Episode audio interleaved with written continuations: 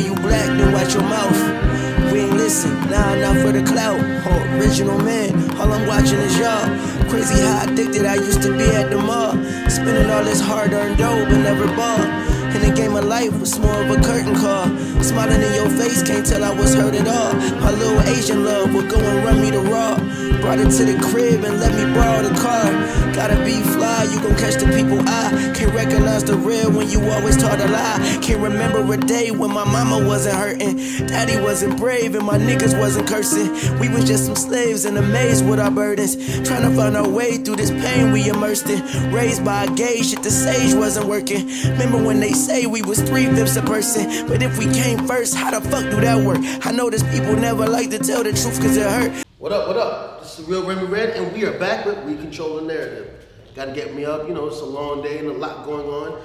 You know, we're gonna be talking about styling today. We're gonna talk about dancing, we're gonna talk about art, we're gonna talk about what our art is and the stereotypes around it for today. For me, I have my brother's uh, shirt on, Defund the Police. Um, I'll give you his information to check him out. And I wear shoes from Naga Footwear. Um, I got the Jamie Foxx glasses because the special guest I have today is going to know style, and he's definitely going to pick up on that. Um, why do I have these things? They're all black. You know, I support the community. Um, a long time ago, I decided that I did not want to be wearing and supporting people who don't support me and don't support my community. And I think that is a big part of what our responsibility is. I see a lot of people complain on social media. A lot of y'all know me, the Real Red, from the Real Red 2, Lee, uh, Lions King's View, We Control the Narrative, Bother Vex. You can look up any one of my pages. And over the years, you've watched me go from complaining to solutions. And like I tell people with filming, and when I talk about the two way, or when I talk about just controlling our narrative, we can't sit here and just complain and not do something about it. So I buy black owned brands because it's our responsibility to support each other.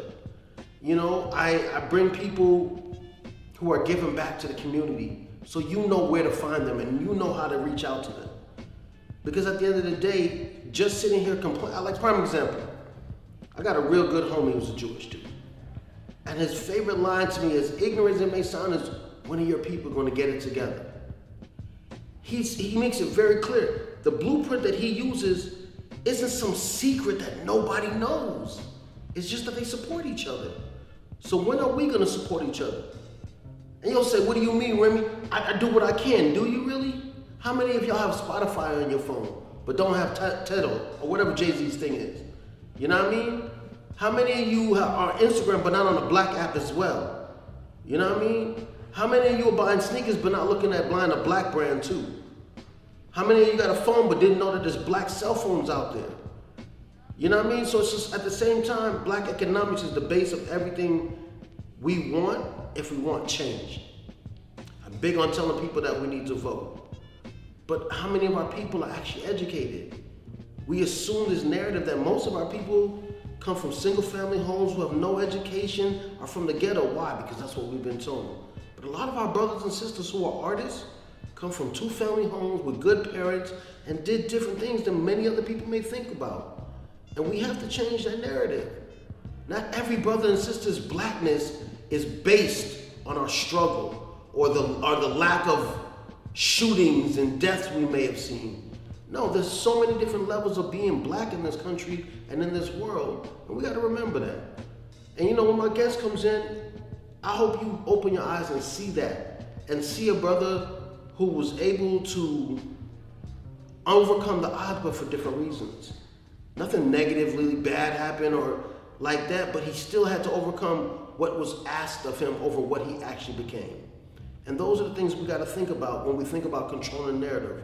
What narrative do we push on our own people? What do we tell people that you got to do if you're a boy or you got to do if you're a girl? Or what narrative do we tell our kids that, you know, is stuck in this European mindset that you got to go to college and you got to do this? My dad was on that. And I didn't end up in any of the avenues he wanted me to, and I'm much happier.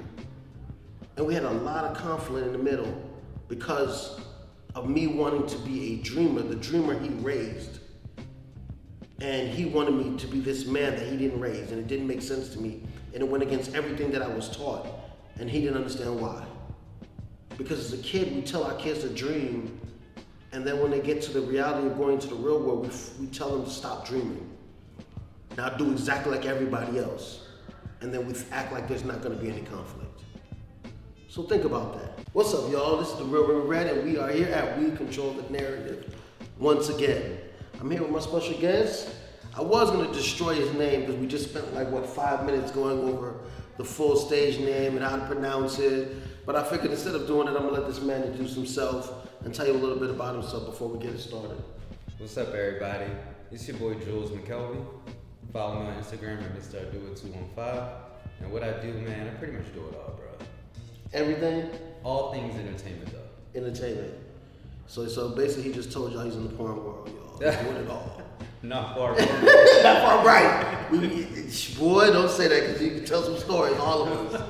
Oh. is from Hollywood, too. Yeah, you know, I can't wait to say you never know when you go to them parties in Hollywood. Shit. Um, where, where, where you from? now I'm from Philadelphia, Pennsylvania. Philly all day. Philly all day. Yeah, of course. Isn't that, what's it saying? Everybody in Philly got beards?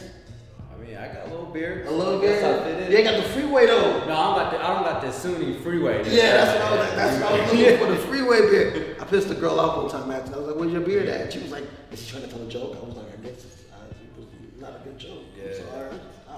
No, but I do I do pick with my beard. I guess it's a Philly thing, I guess. I have this because I know I can't grow out the edges. But I want to ask you something um, differently. What's up? I hear.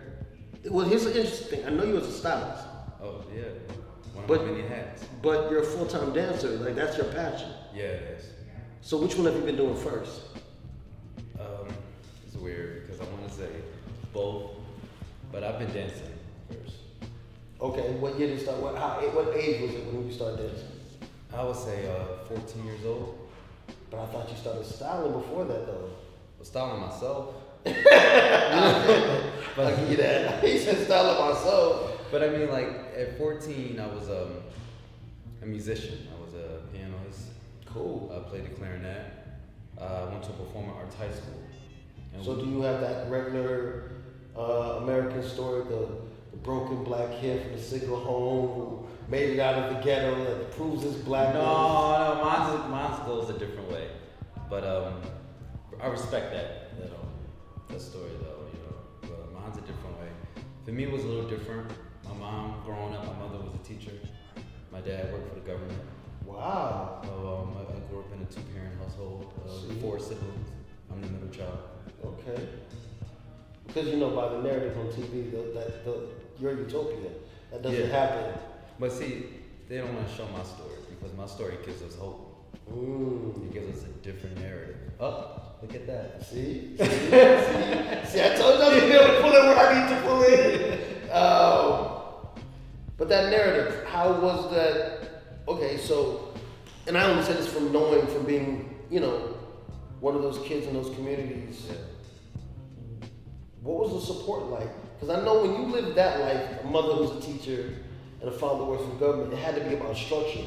How did they take a dreamer? Because that's what you are initially. Yeah. You're a dreamer, somebody who says, I don't want to do the norm. That's facts. I mean, it was difficult. Um, I think looking back on it, when I was like 14, 15, 16, 17, you know, I'm in high school. I'm a performer arts major. My parents supported it all the way at that age. Mm. Oh, You know, I caught the word yeah, at that age. They're like, oh yeah, go be a musician. Yeah, go be a dancer. Oh yeah, you like showbiz? That's amazing. But once it got to like that age where you're graduating high school, you, Right. You're like, what's next? Right. And you got friends who are like, oh, I'm going to college, or I'm, I'm going here, and I'm like, whoa, what am I going to do? I'm trying to be an entertainer. That's when it switched. Ooh. That's when my mom and dad was like, entertain those college books because I'm enrolling you. In, I'm going to enroll you into college next semester. That was my father, God rest his soul. His definite thing was you going to college. After you do college, you do whatever you want. with your life. that was that was it. And it took, but you know what? At that time, I didn't understand it because I was young, Mm. and I was like, "Mom, Dad, I just want to be on, music videos. I just want to be at the, the awards." Mm. But looking back at it, I'm so glad they um, pushed me to go Mm. to college because now looking back at it, it was an awesome experience that helped me grow as a man. Mm. That helped me figure out that um, dreams do come true. Because Where'd you go to college you don't? Oh no, no worries. I went to Lincoln University, Okay. uh, historically black university. First, I was waiting for that. I was waiting for that. HBCU. I was waiting for that. You got a whole pride in that. That's dope. Yeah, I got yeah, because I mean, at the end of the day, that's that's legacy. That's Yeah. history. That's a like- part of our story. When you say we control the narrative, those things, those elements is, you know, is as real as it gets. You know. Um, so you went to college. When did you decide to veer off into your lane? Well, I was in college and uh, I was part of the dance team there at Lincoln University. Shout out to Onyx Dance Troupe. And um, I went and got a, uh, I went and got a job on a cruise ship where I saw people singing and dancing. And at that time, growing up in Philly, I was like, this is the this is my lane.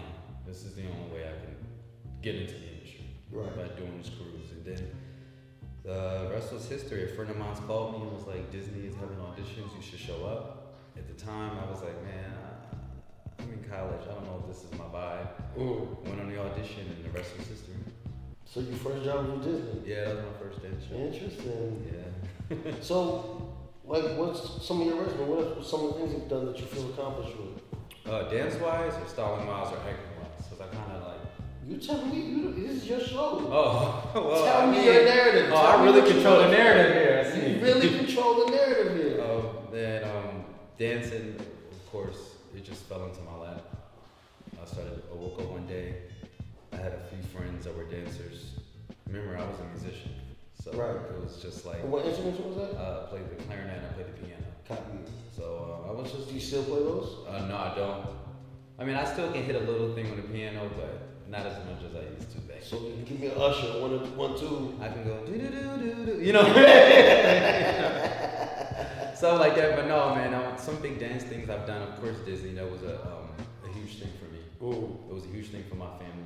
good. It was a huge thing for. I think Disney was when people actually started believing in me as a dancer. Because they were like, "Whoa, okay, I see you." Yeah, no. It's what got to, to the, the notoriety that they understood. Yeah, they were like, "Oh, he's serious." Okay. I remember the first time my mom saw a video of me dancing. There, she was like, I had no idea you could dance like that.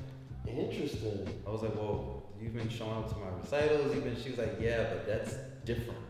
Right. Now seeing you on a professional stage and lights and there's cameras and there's all these people, like, wow. So that's when I got the push. But going back to something that was like huge for me as a dancer, of course, it would be Disney. Of course, it would be meeting people like Lauren Gibson. Of course, it would be um, stepping up the awards Ooh. as a as a black man and as a, um, a graduate of HBCU, stepping we hold that close. Yeah. And I'm part of an organization. Shout outs to Groove Phi Groove Social Fellowship Incorporated. You know, I'm a step master, so for me to do all of that on a on a Nice. professional level was amazing. Sounds like you achieved some big things that you. So you're also a stylist, Yeah. and s- uh, is anything you're wearing significant to you? Oh man, uh, just love the dress, man. This is a line by uh, I Am Philly, a designer out of Philly. He has a line out in Philly as well as uh, in Atlanta as well. He sends me a few things, and bro, styling is just where it's at. Okay. And I kind of fell into that too. And are you more passionate about styling than you are about dancing? You know what? I can't even say which one I'm more passionate about. Is it like asking a parent what child they love the most? Yeah, it's like I love them all. I love this one because Right. this one tells me how it is, and I love this one because this one has a nice heart. It's that vibe. Like I love dancing because I'm a performer.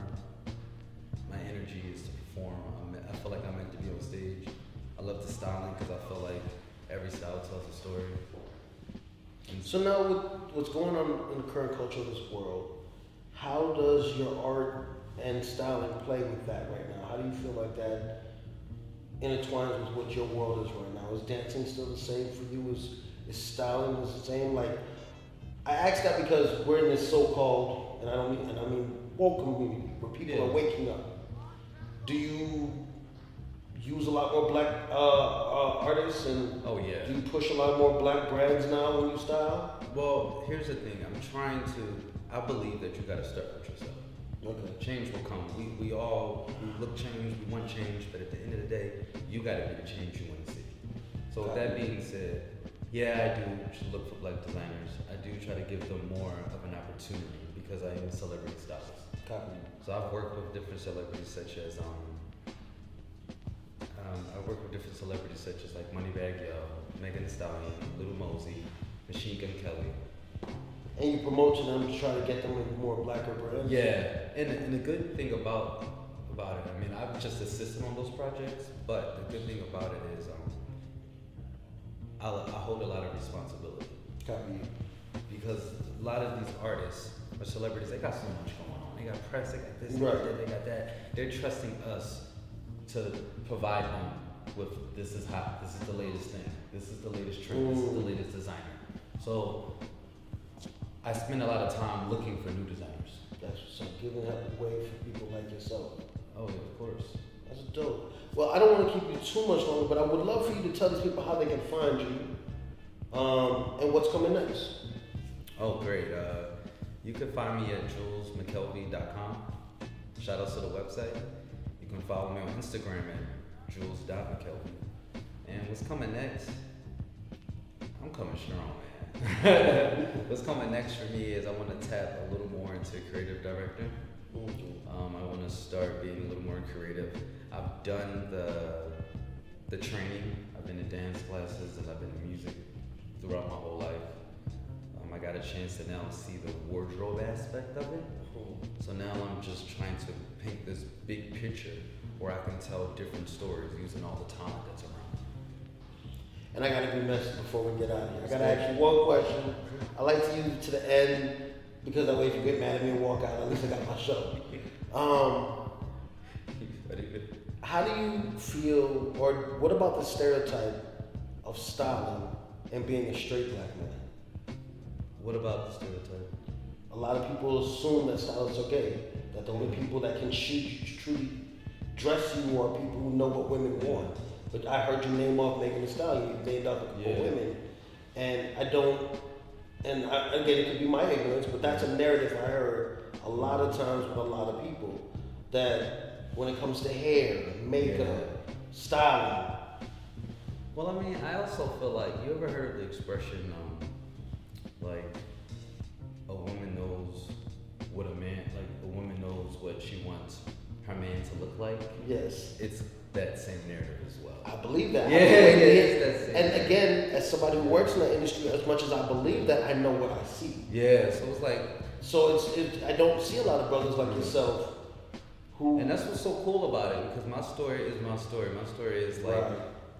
I didn't wake up one day and said I want to be the stylist. It kind of just happened. and you had to work three times harder. worked, for it. yeah, and I, and I just once I got the run- family. yeah, it was just like what was supposed to be your where you were supposed to go, Yeah. changing it. And when Stereotypes. Boss, and when my boss called me and told me like, "Hey, we're going to be styling Megan Thee Stallion. I need you to, to pick up a few things." Yeah, I was a little nervous. Yeah, I was like, "Ooh, I never styled a woman before," but what was I going to do? Right. Run out? Quit? I was like, "Look, I'm can we, can we curse on Yeah, here?" come on. I was like, "Fuck it, I'm gonna just do what the fuck I gotta do." Right. Like, you know. So uh, um, it was definitely, uh, I definitely like it, and I feel like I, I am changing the narrative, like what I did there. Yeah. You know? you know? And that's what it's all about. And I'm, I'm gonna jump out on that tip. It's all about controlling your narrative. It's all about who you are and your story.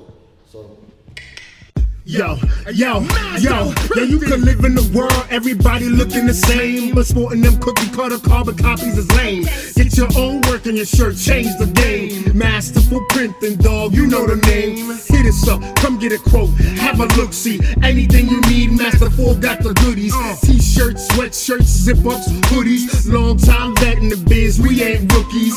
Make a statement when you steppin' looking fresh in a crisp button down with your logo on your chest. What you see is what you get getting is the best. We them stand up dudes, hands down, nothing less. Our techniques the nicest, can't beat our prices. Facebook, Instagram, followers, like us. Full color suit, screen on white on black. Masterful got you covered like a shirt on your back. M-A-S, M-A-S, C-E-R, C-E-R, F-U-L, F-U-L, that's who we are. M-A-S, M-A-S, C-E-R, F-U-L, F-U-L, that's who we are.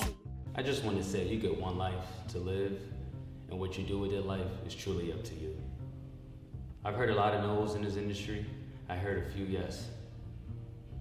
But one thing I never did was give up.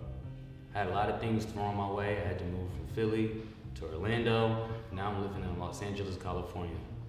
I'm here to tell you that dreams do come true. And if you allow anybody to get in your head and, and project their fears onto you, you're only gonna have yourself to blame at the end of the day. So I'm gonna leave you with this. I don't give a fuck what nobody said. If you wanna do what you wanna do, go ahead and do that shit. Dreams do come true. I'm out. What up, y'all? Time to get up. We got another interview to do. It's We Control the Narrative with the real Remy Red. Today we'll be talking about words, powerful words, put on paper. It's very powerful for us to become writers and tell our stories because what's put on paper has lasted forever, allowed for interpretation, allowed for people to read and understand what was going on in that generation and that time. It also allows us uh, a gateway. The words allows us to learn another person, see the way they see the world, allows us to see how they control the narrative. You know, scholars are known by what they put on paper, what words we choose. Our guest today is going to tell us about himself by the words he chooses, and even I will talk about judging a book by its cover. Not in a negative way that the way you usually hear the term told, but in a way when you find somebody that you thought you knew and you get a newfound love for them differently. I'm proud to be able to say so many times that I'm not just friends with people, but I am also a fan of my friends' art because the people around me are so gifted and so blessed that, it allows me to transfer traumas, happiness, things that I thought I was able to deal with through their words and through their art. I have friends who make songs that I listen to at my saddest moment. I have friends who have songs that I listen to at my happiest moment. I have friends who now are writers who put words on paper and can help me deal with generational curses. I have other friends that are screenwriters and you know that is something that I feel that we need to make sure we don't lose that art of putting pen to paper and being transparent through our words that we share. Um, so let's get into it. Let's see what he's got to say. Let me bring my guest in. What's up, y'all? This is the real Remy Red, and we are back again where we control the narrative. We have another special guest with us sitting here trying to tell us a little bit about himself. So let's get right into it. Who am I sitting here with? Uh, my name is Desiderio. Uh, I'm an artist, all around artist. And today we're here to talk about my book, Human, uh, my poetry book. So we're going to get into that, talk a little bit more, more about myself as well. Where you from? I'm from Ohio, Akron, Ohio. Akron, Ohio. LeBron James, yes. LeBron James, that's all they, that's all they you know. So how many poems do you have about LeBron James? I didn't even throw you on the spot. He was like, You know, uh, it's cooking. It's not It's- done yet because he's so great. He's so great. Right. Some time. Right. Make it home. So great, you know. you see, he's gifted with words, y'all. You'll see that cleanup, right? So LeBron's a that, Capricorn though, so my Capricorn brother. are you both Capricorns? Yeah. We go from Akron, you know. My my uh, my stepdad actually used to be the security guard in his high school. Oh. Yeah, so Copy that. I don't know him personally like that, but you know, we intertwined. We cousins, we all cousins. You know. So, I'm, I was making a joke about it, but does your how much of your life really does influence the words that are written on your paper? how much of my life influences the words that are written. A lot of it, actually. A lot of uh, the, everything that I wrote derived from a place within me. I would say about eighty percent of it. Yeah. Okay, but so there is some type. Some sometimes you do write stuff where it's not directly with you, but maybe fictional, just ideas and things that you're creating. Yeah, absolutely. Um, that's actually like some of the first things that I had to do uh, when I first started writing was I had to write from other people's experiences. So when I was younger, I would see uh, and witness other people, like my older siblings, for example, Okay. go through their like hardships or ups and downs or just situations, you know, and that those times inspired me to be like, oh, like I, I seen that emotion, so let me write about it. So I hear that. I hear that. And so, I hate to say it like this, but they say pain drives greatness. Do you think it's all pain for you, or do you think it's? Would you agree with that statement? Uh, to a degree, I agree to that statement because, I mean, as humans, we experience a lot of pain, right? So, in general, when we're thinking about situations that happen in life, yeah, we have a lot of happy situations and happy moments, but um, but they say no pain, no gain. So um, we grow mostly when we do experience those painful moments, and so that's what sometimes choose we choose to write about more. Right. But we also have to not forget about the good moments and, and the happy things that also make us right. So. So you try to balance that out in your own work, a little bit of happy, a little bit of sad. Yeah, it's funny because in the process of me writing this book, I I started out writing in such like a deep uh, uh, perspective and let me throw a little couple of light poems in there so everybody not reading this thinking they're getting chastised, like, ah, like, damn, you know, so. So with that being said, I heard you say you, so people don't feel chastised. Mm-hmm. What is the purpose of this? It was it to teach? Is this to express, uh, to share your life? Mm-hmm. The book. I'm, yeah, yeah, yeah. Um, yeah, the, the purpose for this book was um, to do all of that, to share pieces of my life and to um, teach people uh, give people offer a different perspective from what I. Control your own narrative. Yeah, you know what I'm saying exactly. So um, if you learn something from it, great. Hopefully you do, which I'm pretty sure people will. Right. Um, because at the end of the day, you earn, a, you just gain a different perspective, and can be like, oh, okay, well that's not what I went through or I experienced, but I probably experienced something similar to that. If not, then now I know, you know, something about that topic. You know, so. so I want to let y'all know when we read the brother's words, they're very deep. And I'm not gonna lie, some of them I was like, I don't know if I understand what's going. Like what's, what's interesting for me was that I met you on such a a, a family wholesome level, mm-hmm. and man, one of the biggest statements in the world is never judge a book by its cover. Not that I judged you, but it still caught me off guard. And I was like, this brother is truly, truly deep and gifted with words, you know. And I knew that already, and it was like, oh, I want to interview, interview you. But then at the last event, when I watched you perform your words, it felt like you kind of transferred into a different body, into a different person as you were reading those words. Do you feel that when you are reading your poetry, you become somebody else? Absolutely. I feel I feel like that with many different situations in my life. Um, but especially when I read poetry, um, because you have to kind of get in a different pocket. You know, it's just when I'm dancing, because I'm also a dancer, but when I'm dancing, I get in a different bag. You know what I'm saying? Copy. When I, I, also sing, so when I'm singing, and I'm being an artist as a singer, I'm in a different bag. But when I do come to, when it comes to reading my poetry, I go to a place where I have to humble myself more, and I have to be open and um, be mindful um, of my words and how I want them to be perceived. Now that is powerful. that is, no, because I always wonder that with writers, you know, and we as a people, I feel, need to do that more often. Is be very accountable for the words we choose, not for the way we perceive them, but how they are perceived by others. Mm-hmm. And I think that's really why the, we control the narrative is so big for me because when somebody reads your book, now they get a better understanding of who you are when they watch this. Yeah. You see what I'm saying? And I have a better understanding of who you are. And I would ask you if you had one thing to say to a child who wants to be a writer like you, what would it be? Um, to never stop writing, because that's what my mother always told me to never stop writing. Um, write when you're up, write when you're down um, and to use everything as inspiration. Um, everything literally as inspiration. Literally, if you're walking down the street and you see a kid, you know, sitting on top of a bench or something, that's that right there is something to write about.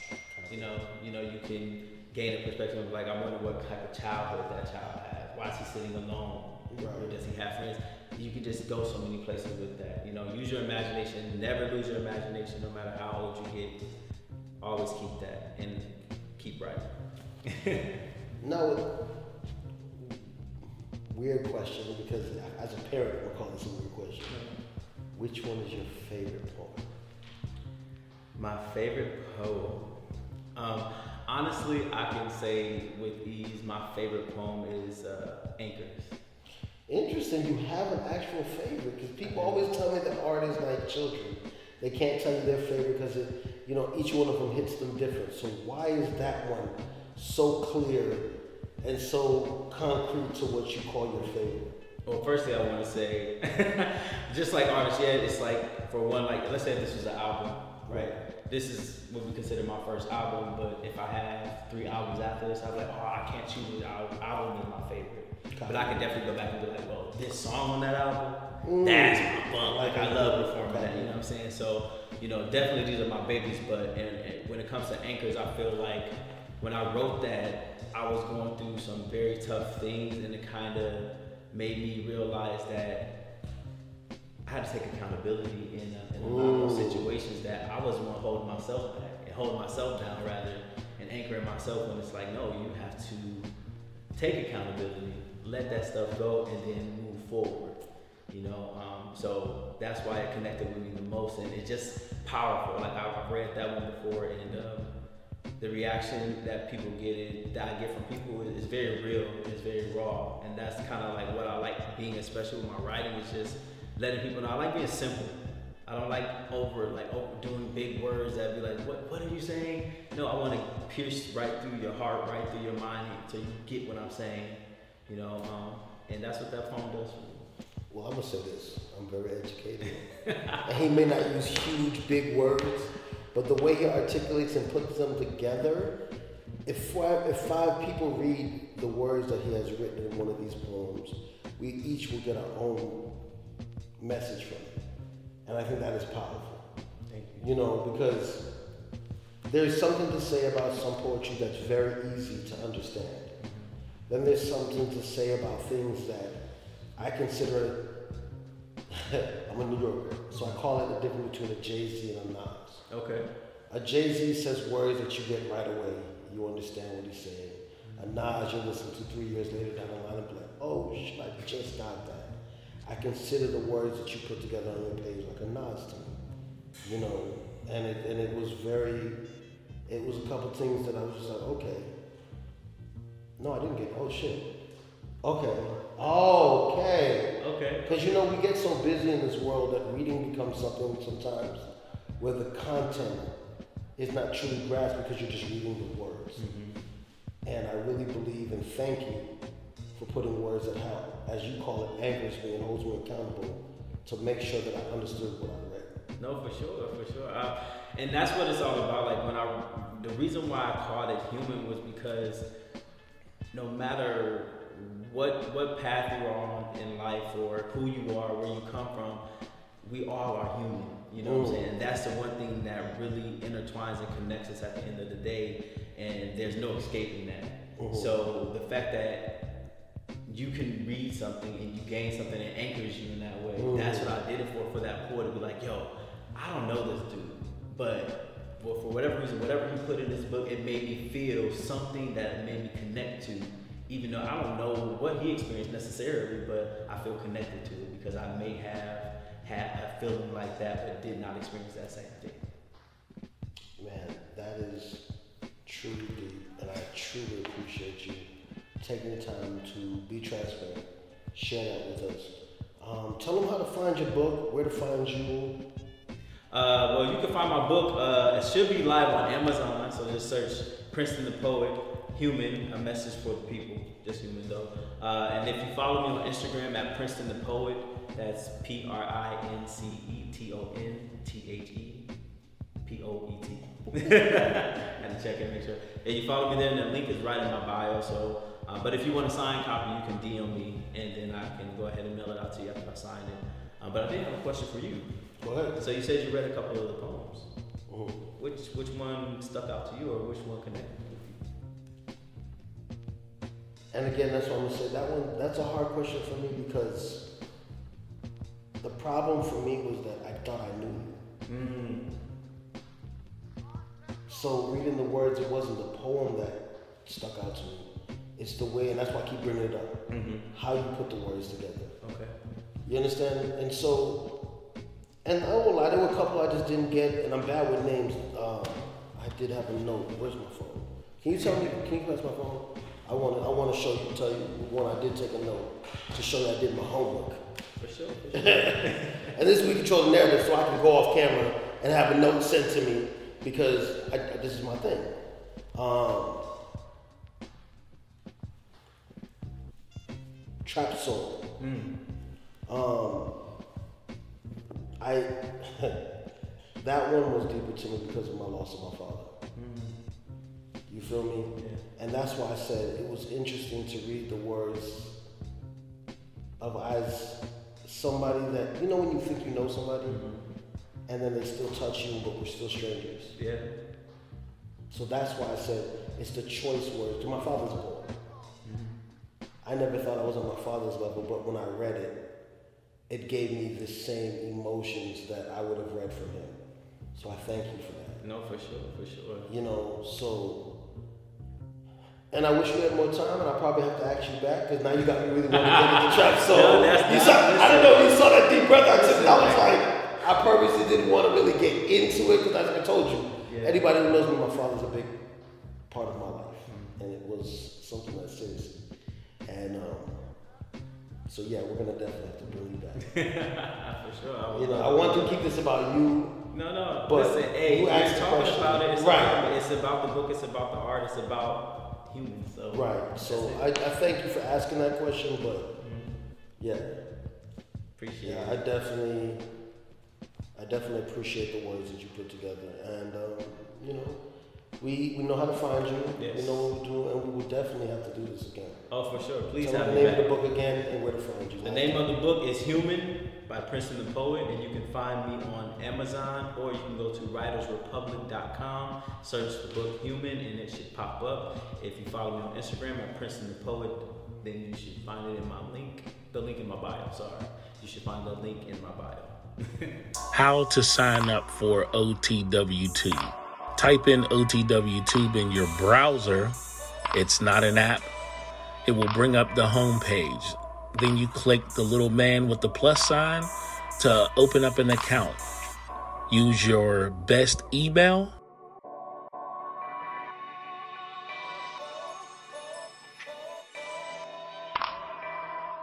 Select a username and then enter a good, secure password. Don't forget to verify that you're not a robot. Now you're at the home page, click the key to log in to your account using your password with your username.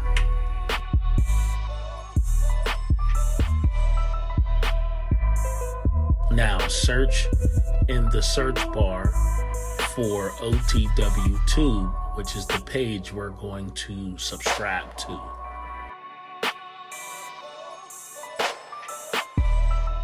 Click subscribe, click add as friend, as well as click where the videos are. Click on a video to view.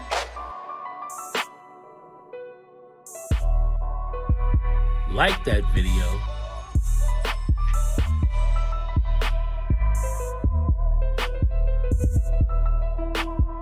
As well as comment. And your exercise is done. Thank you for your support.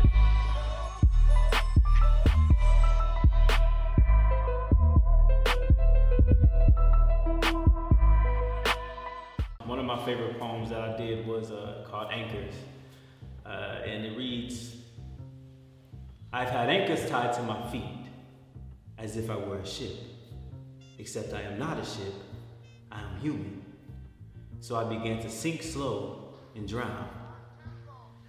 And, and when I wrote that, I had to realize that we sometimes move so mechanically throughout life that we forget that we are human and so many things happen to us and we just have so much baggage that comes along with us that weighs us down. At some point, you have to realize that you're human and you can't go on like that. You get what I'm saying? So um, that's just a realization of self. Um, another line in the poem that uh, sticks out to me is uh, I, ha- I, had to take accountability and let it go. Um, taking accountability to me is one of the most important things we can do as human beings, as people, because once you take accountability, you can't blame anybody else for anything, right? No matter how bad it is, once you take accountability for your part in it, everything else is void. Um, another line in the poem that really sticks out to me is I am more qualified and aligned than what's presented next to my name on paper. And that's because, even piggybacking off of uh, what was said earlier, judging a book by its cover, sometimes you can look at a situation or look at a person and not even that, but if you just read what's on paper, then it really doesn't even add up or amount to the kind of the person that someone is. Um, and it just all drives back to making sure not only not not being anchored when it comes to baggage and things like that and you weighing yourself down, but also still being anchored in the fact of knowing who you are and where you're going. And yeah, we are great people. We are great as humans. You have to live up to your potential. So. That's beautiful.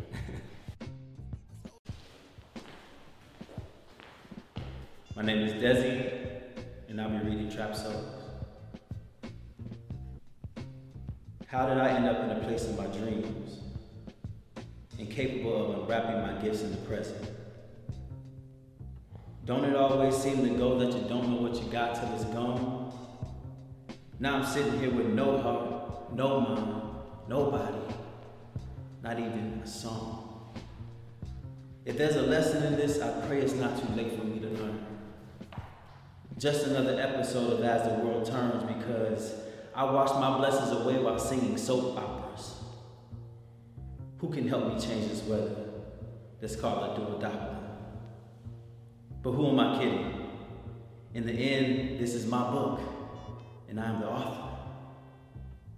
But why do I continue to write such tragedies?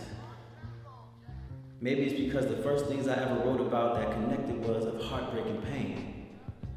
What a shame, yet I won't complain, and please don't pity me.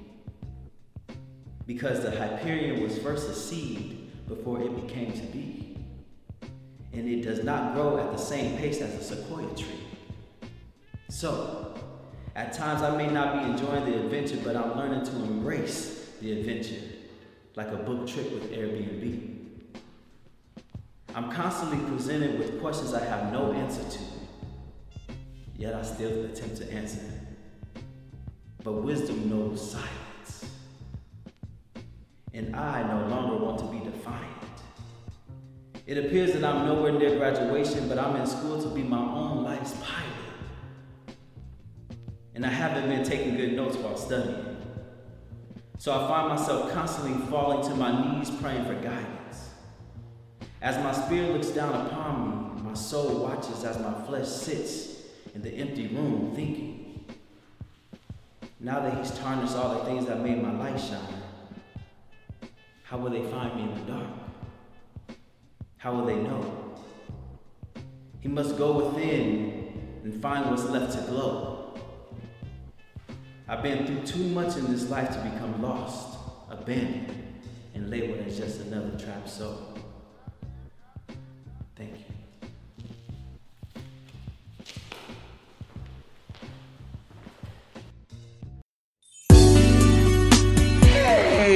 Beautiful, sexy, chocolate tatte, runaway girl, Mary J. Blige, looking beautiful thing. How you doing? Fine, how are you? I'm just trying to get your number, take you out sometime. What's up? Yeah, uh, that's not gonna work. Are you just gonna shut me down like that? Yeah. That's how you gonna do me? I'm sure Glad Lions Den didn't capture this because it would have been epic! Well, can I get that information? What up, y'all? This is the Real Rim Red. We are on We Control the Narrative yet again with another special guest. God. Now, the reason I had him say it is because before we started rolling, I probably destroyed your name a million times. so, out of respect, I need you to explain to everybody what that name means and how did it come come to be in your name? Alright, yo, so um, shrimp is just a word that I made up and I gave it meaning. Um, it means, it's pretty much like a noun. It, you can take it and put it in place of, of people, place, or thing. Like it means everything and nothing. So that's like. So why that name for you as an artist? What is that? Does that correlate to your music? Yes, because I'm able to take uh, that word and, and make cooler shit out of it. Um, like they call me Shremuel Jackson, you know what I'm saying, or uh, John Claude Van Shram, or you know what I'm saying. See, like I like it. it's It's like catchy. smooth, yeah, you know. I have little like kids call themselves shrimp. Yeah, or we we sitting here shrimping this interview right now. You know what I'm saying? So like it's just. And where you located? Um, I'm from Detroit, Michigan, but What up, though? what up, though? I have a Hey. reason why I know that is I have a lot of great musicians and music people I know from Detroit. As a New Yorker, I'll say this. When I used to dance a long time ago, I remember going on a tour, and Detroit was one of the places where I just didn't get off the tour bus. for sure. I'm, I'm not, it's not that I'm a bitch, I just got common sense. For There's sure. nothing out there for me. I know what wrong looks like. that looks wrong. And the kid we sent out definitely came back without what we asked for and mm. damn near in the socks. For sure. And I, I realized that Detroit is one of them cities that has so much culture, but you also have to have so much respect for it too. Absolutely. You know, one thing I love about our people is that every city has its own culture, has its own dialogue, has its own slang. Um, traveling across the country, what do you think that you love the most about your city the most? The D. Oh man, we just like um yeah, think about it like it's where like good music came from, man. Like when you, when you add into the equation that Michael Jackson had to come there to get a fucking record deal, you just know that that shit is what it is. It's. So music is big in Detroit too. Absolutely, man. Shout out Big Sean too for that Detroit too, man. It just came out. That's nice. Like vibe, he actually got like. It's uh, good to see artists supporting other artists. That's a new thing I see that's popping off right now. Absolutely. Shout out Cuz too, Sada Baby, like all of these guys, uh, Babyface Ray, like we're definitely like taking the industry by storm. And we got guys out here in LA kind of sounding like, you know, Yeah. Detroit, you know what I'm saying? Nah, the slang, the dialogue. I don't want to say slang because I feel like slang has such a negative connotation to it. The dialogue, the culture from Detroit is doing the same thing I felt like the South did when it came into the scene by really taking forth and saying we just like one of the most iconic award ceremonies is when Outkast and them went to go get their award and they said, Y'all gotta understand this, we are here to stay. No doubt. You know what I mean? And I feel like that's what you are doing right now. And what's crazy about Detroit is so many of y'all are behind the scenes of such great music that we don't even know. Absolutely, man.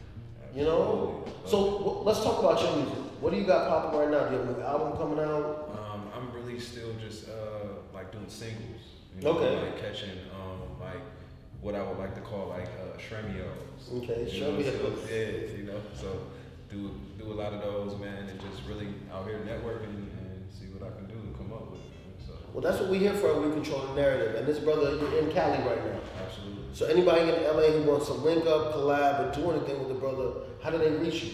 Oh, you can you can hit my uh, my IG. It is DJ underscore Areola. You know, so um, I love it. Yeah, yeah. At IG, um, Areola, Areola on Facebook. Um, you know, So you have, I'm sorry to cut you. Do you have SoundCloud? yeah, SoundCloud. Yeah, Shram God. S H R A M G A W D. You know, Hate to put you on the spot. Do you think we can get a track for one of our films? absolutely. Okay, so then you're gonna see the Shrimp on uh, on We Control the Narrative. Lions Den is another media company that works with what we're doing at We Control the Narrative. I'll definitely put you in touch with them, and you know see what we can get from that. I want to ask you something because it's the it's what you hear a lot in the black homes. Music ain't gonna take you nowhere. Why you doing this music? Music is get your ass off that shit. You know, you, I know, I know you've heard it. We've seen it in all the movies. Mm. What kept you pushing? What made you not give up? I got like a 14 year old daughter, man. Like she just made it to high school, and just like knowing the type of stuff that I witnessed from girls not having a father growing up in Detroit, it it was impeccable, man. Like I had to like crunch down. I was a single father too for like the first seven years of her life, so you know what I'm saying, coming from the streets, and then like Whack, Let's baby. talk about that because we don't hear about the father. We always hear that negative, negative, negative stereotype that black men abandon their kids, black men don't take care of their kids. Ex- and I'm not to be an asshole, especially on musicians. Yeah, like I, I, I can, I can, I can. But you're not that, so talk on that. Tell us Yeah, how um, you're so- changing that narrative. Man, like just uh, like you know, I sit there, I made her, so like she didn't ask to be, you know, brought into this world. So definitely, um, like if I could say something, it would tell the guys to like be more adamant, even if you have a son. You know what I'm saying? Like just step in, because I guess what they don't know is that like most black people are very simple. Like we're not the people who they try to paint us on, you know what I'm saying, television. And do you use your music to change that narrative? Absolutely, man. Absolutely. Definitely catch a good vibe for me, man. And I try not to cuss as much as everybody else. So you doing that Will Smith? Yeah. For sure. We used to laugh at him, but now we respect him for it. For sure. I remember, like, he used to be the running joke, but now it's like, when you look back at it and we realize, even when we talk, how easy it is to say an F and any one of those words, but as a lyricist like yourself, to figure out how to not fall into that trap makes you a better artist, if you ask me. Absolutely. And low key, dog, like, I, I don't want to have to go and cut another track because I'm paying for this out of pocket. Copy. To, you know, get Get like that radio. radio. Yeah, you feel me? Copy. So how does that work? You really do have to cut two tracks? Yeah, definitely. Or find like a good, you know, producer that know how to, you know, bust it down with it, you know? Copy that. Now, I heard you bring up producers. How much of your music do you control? Do you do the writing and the rapping and the producing, mixing? I don't know music like you do, so Okay. do you, do you Um, I definitely I write and I you know pretty much pay for everything else like for my production and stuff like that. Paying for it out of pocket, like boom, there go your cheese. Whatever you say you want, um, there go the damages right there. You know what I'm saying? With that being said, what we will do in the comment section of here, we'll put his cash app. A lot of people think about GoFundMe's. You don't need a GoFundMe. This man got a cash app. If you believe in a brother doing positive music, doing something for himself, being a single father, being a father, period, being a man, and he's trying to go after his dream, if you got a dollar, five dollars, shit, if you got a hundred grand, slide it his way. Help him get his dream out. Um, what you got coming out soon? Like, what can we look forward to? Where can we go to look for something new that's coming out? Yo, I'm definitely on YouTube too, man. S H R A M G A W D. Um, definitely got like some videos about to pop off. You know what I'm saying? And just get in the studio and like crank up some more music. Been doing a lot of writing and Copy. traveling, man. So, what do you see for yourself in five years? Five years, man. Man in LA. you know? So, you, so you trying to stay in LA? You're not trying to go back to the D? Nah, I, uh, I mean, it's, it's, it's a very inspirational place, but it is like a place that I've outgrown. So it's time for like a, like a bigger market. You know what I'm saying? Like you can survive there, and you know, my Detroit people can test like you can survive anywhere. So, just so I can put some clarity to that, being from New York, when we say we outgrow something, it does not mean we hate our city. It means that our city has given us enough, has given our backbone enough strength to be able to venture out, to do more. Because a lot of people think that's a disrespectful thing. Oh, what you mean you go? No. Why would I want to? Katt Williams said it best. If I did it last year, I should not be doing it this year. If I was able to be successful, like me, I was able to be successful in New York, then that means that I need to push on to another city and be successful in that city. You did it in Detroit. You did the music scene out there. That's great, but you don't want to cap yourself. A lot of times we make people feel bad for wanting more, and I think that's very wrong. Definitely. And I think that I, I'm, I'm proud of you for coming out to such a new place like this Definitely. when it could go all bad. Yeah. We know, how, in the time you've been there, we all know mad people who've gone home. Yeah, got the fuck out of here fast. You know what I mean? So when you don't give up, that's a big thing. So I just want to say thank you. I appreciate you for coming through. Likewise, likewise. Do me a favor, tell these people where they can find you one more time. Oh yeah, um, Shram God, S H R A M G A W D. Um, we got Instagram, um, that is DJ underscore Areola underscore. Um, Facebook is Areola Areola A R E O L A. Um, you know, two times, and you know, YouTube, same thing. S H R A M G A W. Check him out. What we'll do um, after we cut, I'm gonna make sure to have a song playing from him. So make sure you check it out. Make sure you support. We'll put all his information in it. And uh, again, tell him one more time. Show love, uh, Shrimp guy. Shrimp. Yeah, man. You just been shrimmed. Yeah, Is that, that cool? Shrimp. Absolutely. Yeah, For sure. We out. What's up? What's wrong with you? I'm mad. My pictures look like boo boo cuz. Man, no, they don't. Man, look at that, man. And I spent so much money on it. Man, look at that. Man, I'm blurry, cuz. I'm blurry. I can't see my eyes. Man, you should have got your work captured by lions. Man, let me show you the Instagram.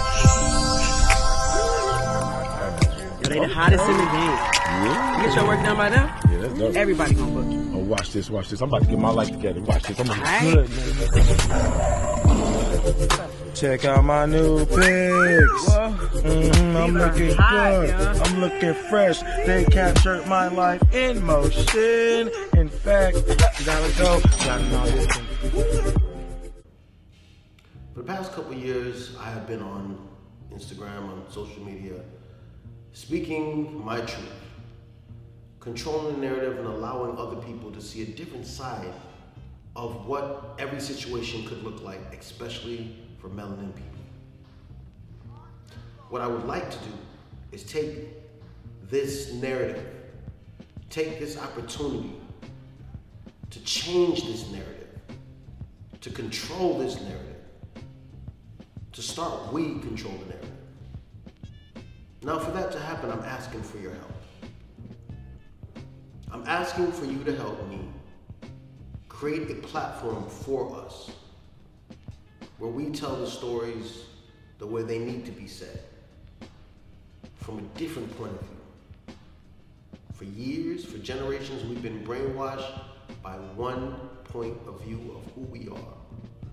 I always ask this question Who taught you to hate yourself? Who took off all our positive black shows and gave us nothing but shows like Love and Hip Hop, Love and Hip Hop, Love Basketball Wives, shows that only show our black women and our black people in one light?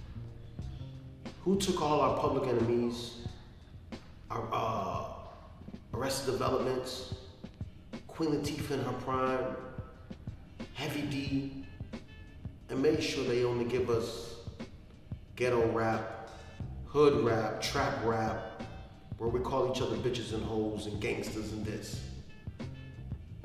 Who controlled that narrative for generations and chose to make us look like nothing but thugs? So that the narrative that many who have never interacted with our people, the narrative they have is only negative.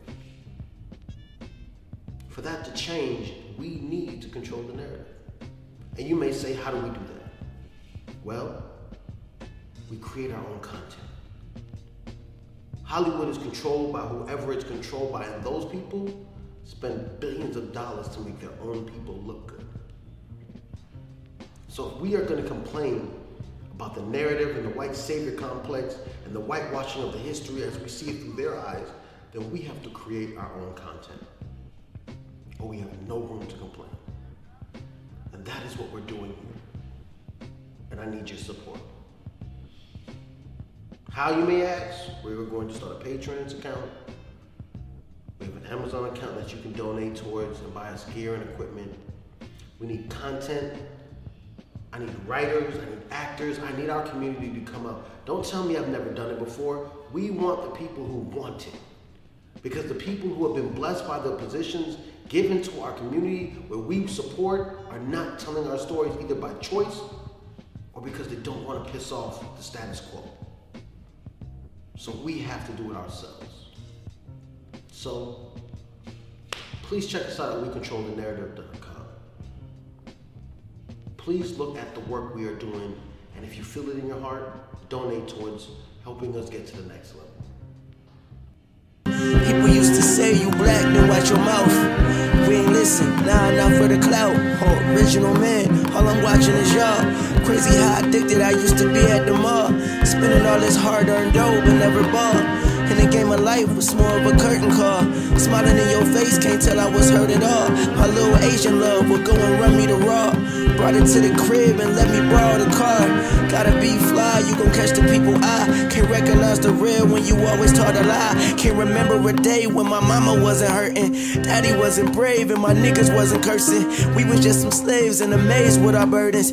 Trying to find our way through this pain we immersed in. Raised by a gay shit, the sage wasn't working. Remember when they say we was three fifths a person? But if we came first, how the fuck do that work? I know this people never like to tell the truth cause it hurt.